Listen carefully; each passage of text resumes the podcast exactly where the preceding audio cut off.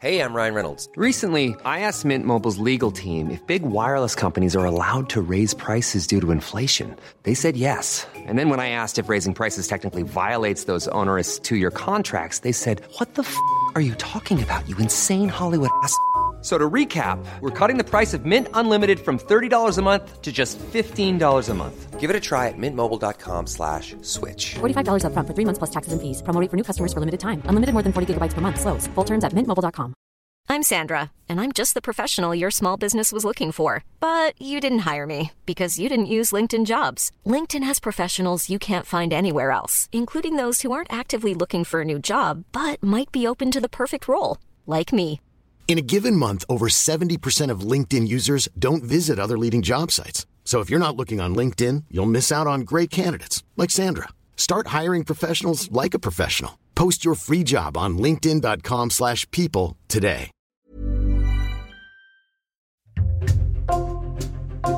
Bonjour, c'est Thibault Lambert et vous écoutez Code Source, le podcast d'actualité du Parisien.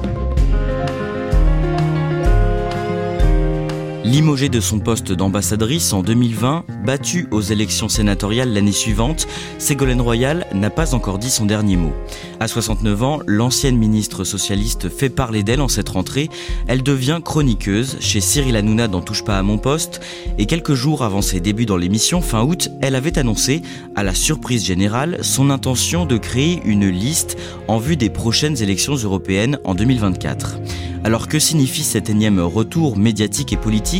Et qu'est-ce que le parcours de Ségolène Royal ces dernières années nous dit sur elle Élément de réponse dans Code Source avec deux journalistes du service politique du Parisien, Pierre Maurer, en charge de la gauche, et Marcelo Vesfred, le chef adjoint de ce service.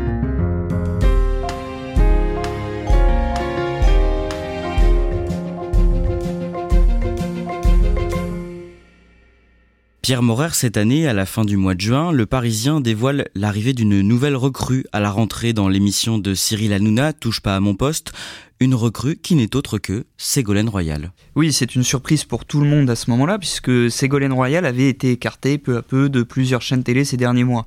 En fait, on comprend qu'elle va présenter une chronique une fois par semaine pour décrypter un sujet de l'actualité politique.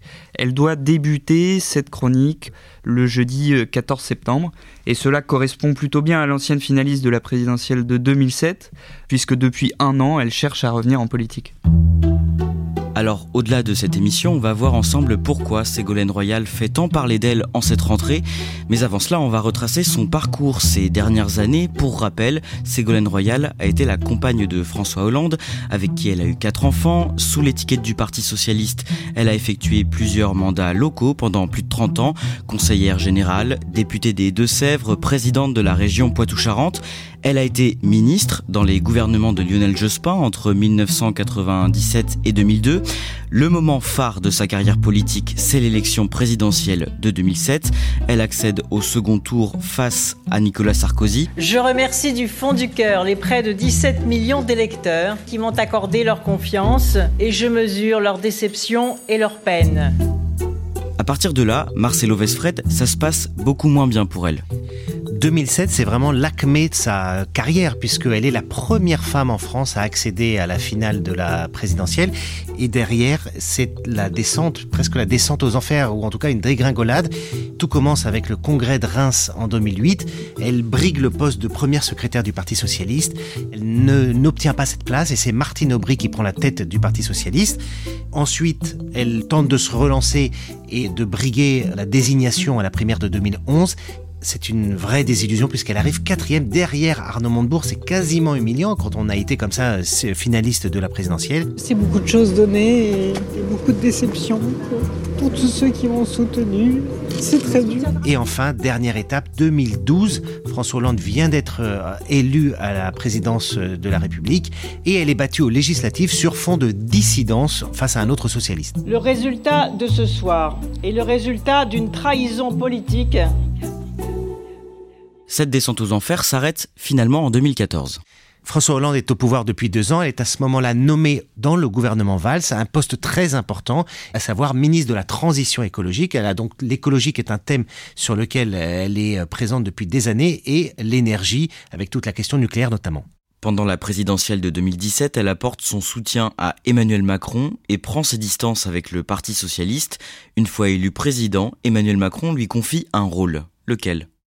Elle est désignée ambassadrice pour les négociations internationales sur le climat pour les pôles, Antarctique, Arctique. Elle prend en fait la succession de Michel Rocard qui est décédé en juillet 2016. Alors elle est censée euh, participer à différentes instances comme le Conseil de l'Arctique qui permettent de faire discuter un certain nombre de pays qui ont des influences sur ces territoires. C'est pas le plus grand poste de la diplomatie, mais c'est un poste qui permet d'avoir des moyens d'abord et puis de jouer un rôle, de rester positionné sur quelque chose qui est un marqueur pour elle, puisque Ségolène Royal s'est longtemps présentée, continue à dire qu'elle est la présidente de la COP 21 de Paris. En fait, elle a partagé cette responsabilité avec Laurent Fabius à l'époque. Au fil du temps, elle n'hésite pas à prendre la parole pour critiquer ouvertement le président et sa politique. Oui, alors euh, notamment euh, sur euh, la perspective d'une réforme des retraites, sur l'hôpital public, sur les services publics. Il y a eu plusieurs problèmes hein, dans le mode de gouvernance, une accumulation de, décisions mal préparées qui ont frappé très directement le niveau de vie des plus modestes d'entre nous. Tous les citoyens qui ont voté pour Emmanuel Macron n'ont pas voté pour casser le système de retraite, pour casser l'hôpital public elle s'exprime de plus en plus ouvertement, faisant fi de devoirs de réserve que n'importe quel ambassadeur est censé avoir. Au mois de novembre 2019, la cellule investigation de Radio France publie une longue enquête qui met en doute l'implication de Ségolène Royal à son poste d'ambassadrice d'épaule. Que dit cet article en résumé? Alors l'enquête pointe notamment euh, des frais de mission très élevés, voitures avec chauffeur, des collaborateurs qui sont emmenés ici ou là pour des missions qui ne semblent pas avoir de rapport direct avec la question des pôles. Il y a même une enquête qui est ouverte auprès du parquet national financier qui se soldera par un classement sans suite. Il n'empêche, au-delà de la question des moyens financiers, c'est vrai, et ça s'est avéré, qu'elle a été assez peu présente sur ses missions purement diplomatiques. Est-il vrai que le président de la République va mettre un terme aux fonctions de Ségolène Royal? C'est effectivement à l'ordre du jour euh, ce matin du Conseil des ministres. Deux mois plus tard, le vendredi 24 janvier 2020, elle est limogée de son poste d'ambassadrice. Ce n'est pas une surprise pour elle?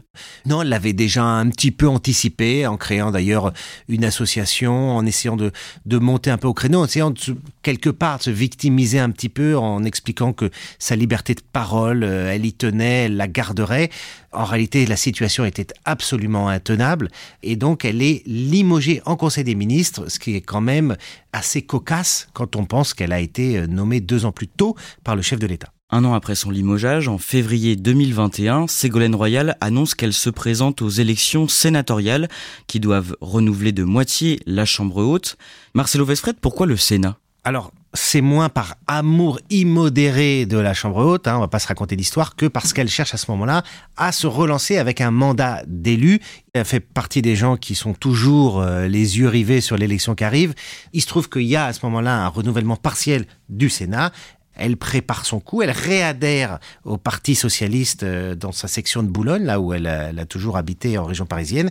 Elle se présente et l'avantage à ce moment-là, elle choisit une circonscription des Français d'étranger, c'est-à-dire qu'elle n'a pas besoin d'avoir un attachement particulier à un territoire.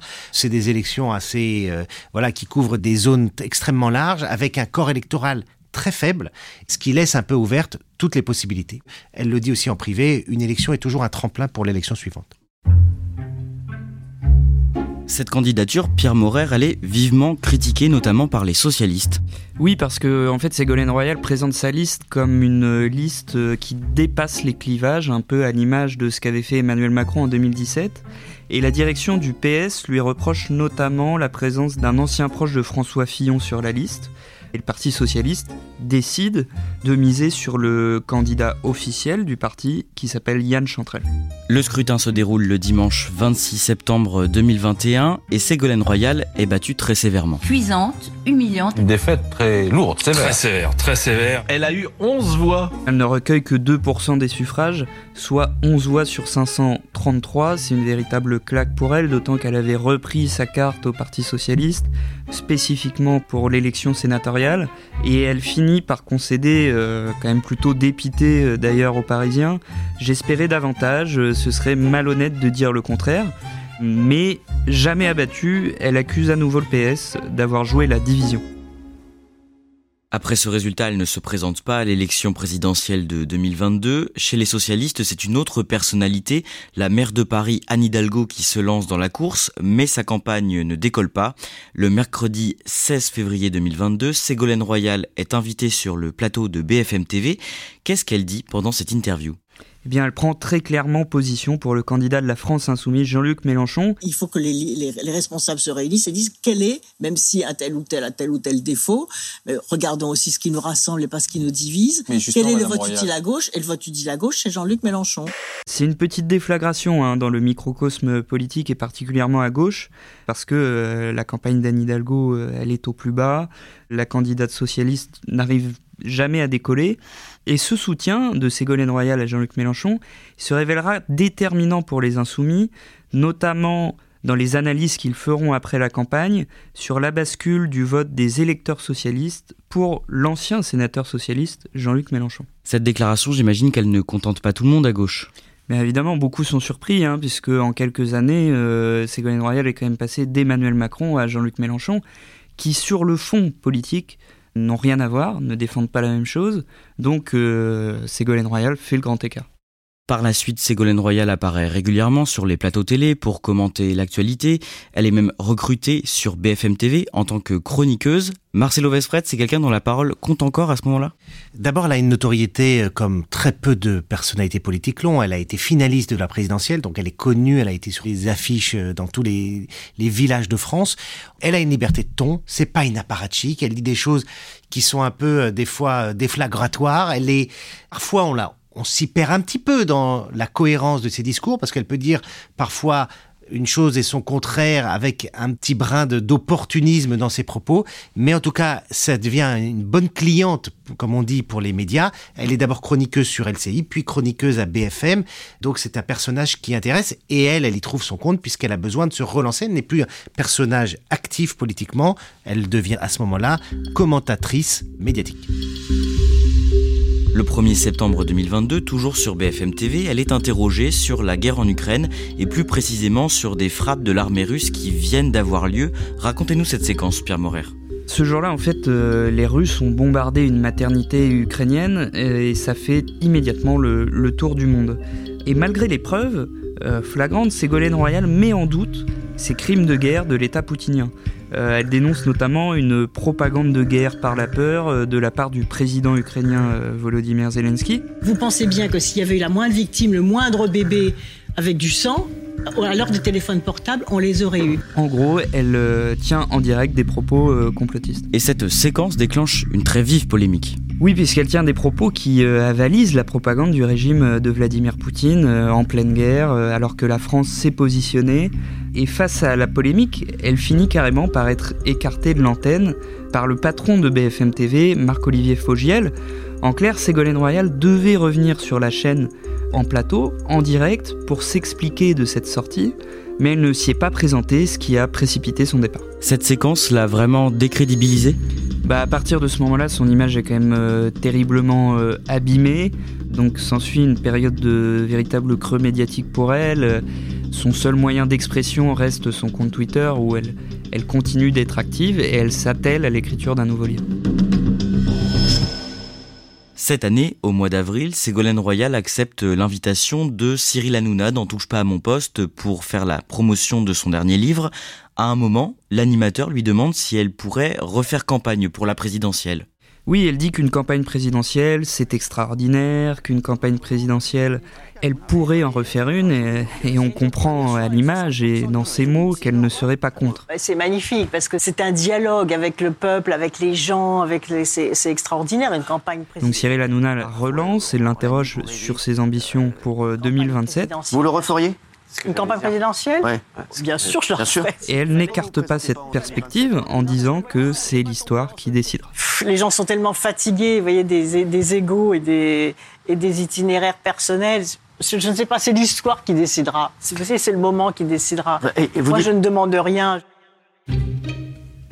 On en revient donc au début de cet épisode. Pierre Morer, après ce passage dans Touche pas à mon poste, on apprend fin juin que Cyril Hanouna a décidé de recruter Ségolène Royal dans l'émission. Au début de l'été, elle fait aussi beaucoup parler d'elle après une série de tweets qui font polémique. Oui, Ségolène Royal, à l'orée du mois de juillet, elle tweet avec frénésie, un peu sur tout et n'importe quoi. A commencer par une, une histoire de glaçons où elle dit qu'on ferait payer les glaçons dans les bars, ce qui s'apparente à une fake news. Mais plus particulièrement, elle tweet euh, beaucoup sur la disparition du petit Émile euh, qui inquiète le pays puisqu'elle s'interroge sur euh, l'enquête policière en disant est-ce que les policiers ont bien fouillé les maisons alentours, etc. etc.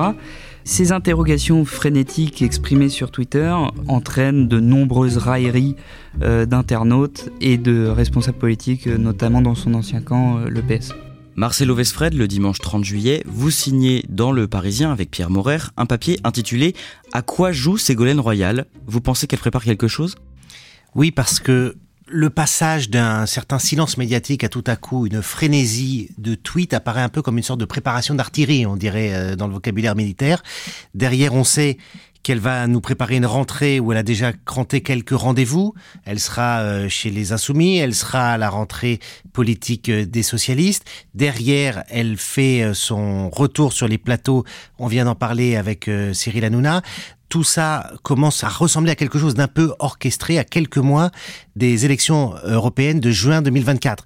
Donc on se dit avec Pierre, il y a sans doute là quelque chose qui n'est pas juste un peu d'agitation médiatique, mais sans doute quelque chose qui s'apparente comme une préparation en vue d'une initiative politique. Tous les deux, vous vous mettez à passer des coups de fil et les politiques que vous contactez, Pierre Maurer, ne sont pas tendres avec elle. Qu'est-ce qu'ils vous disent? Bah, pour beaucoup de ses anciens camarades socialistes, Ségolène Royal, ça fait des années qu'elle se perd, euh, qu'elle va euh, là où le vent l'amène, et qu'ils ont bien du mal à, croire encore dans son potentiel. Certains vont même jusqu'à la comparer à Gérard Depardieu, hein, le célèbre acteur à la peine pour participer à des films euh, depuis ses accusations de viol. Et d'une certaine manière, pour eux, comme lui, bah, Ségolène Royal, c'est une ancienne rockstar de la politique qui n'arrive pas à lâcher la rampe. On en vient à la date du vendredi 25 août. Ce jour-là, Ségolène Royal est invitée aux journées d'été de la France Insoumise à Châteauneuf-sur-Isère, près de Valence, dans la Drôme. En fin d'après-midi, elle fait une annonce. Je vais conduire une liste pour les élections européennes, une liste d'union. Oui, c'est une totale surprise. En fait, Ségolène Royal, elle prend tout le monde de court en annonçant qu'elle a l'intention de prendre la tête d'une liste d'union des gauches, notamment avec le soutien des filles. Et en espérant que cette dynamique d'union va rencontrer les aspirations profondes de l'électorat de gauche. Elle est relancée plusieurs fois par les journalistes sur place qui sont euh, tous interloqués.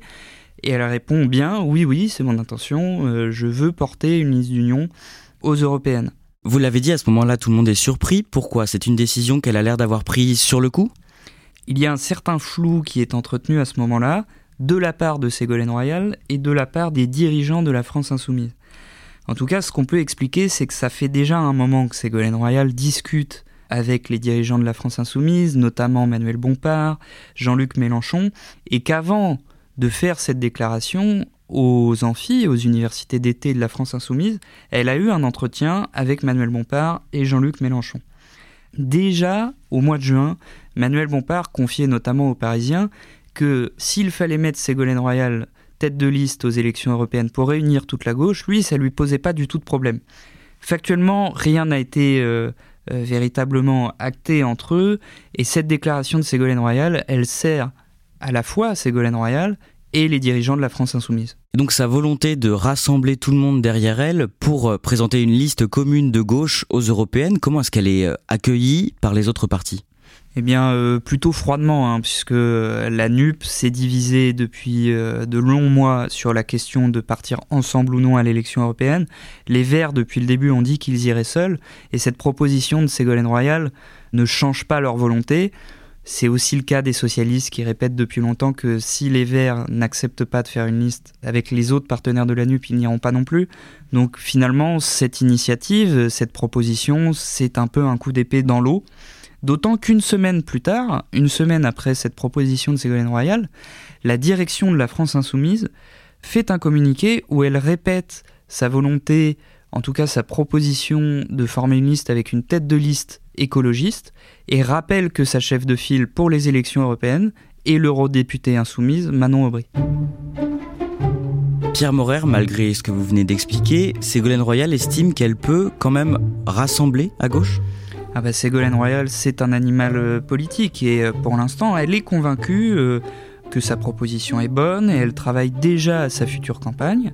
Et en tout cas, elle est, elle est très loin d'abandonner l'idée de porter une liste d'union de la gauche aux européennes. Marcelo Vesfred, Ségolène Royal n'arrêtera jamais la politique? On peut dire ça euh, comme ça. Tout à l'heure, on l'a eu au téléphone juste avant ce podcast et elle nous disait euh, oui, il y a des fenêtres qui se ferment. On vient d'en parler, hein, le fait que euh, sa liste d'union pour l'instant est fraîchement accueillie par ses partenaires. Mais quand une fenêtre se ferme, une autre s'ouvre, elle nous a dit.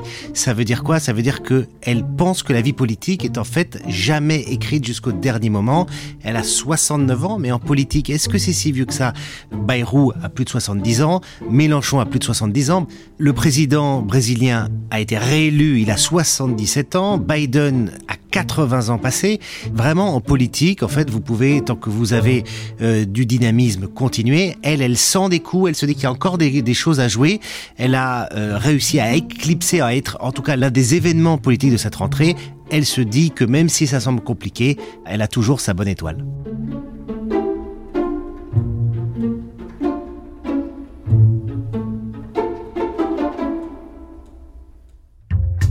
Merci à Pierre Morer et Marcelo Vesfred. Cet épisode de Code Source a été produit par Raphaël Pueyo et réalisé par Pierre Chaffanjon. Code Source, c'est le podcast quotidien d'actualité du Parisien. Nous publions un nouvel épisode chaque soir de la semaine, du lundi au vendredi. Alors abonnez-vous sur votre plateforme audio préférée pour n'en rater aucun. Et puis si vous avez des choses à nous dire, si vous voulez nous faire des retours, c'est possible à cette adresse, code source at leparisien.fr.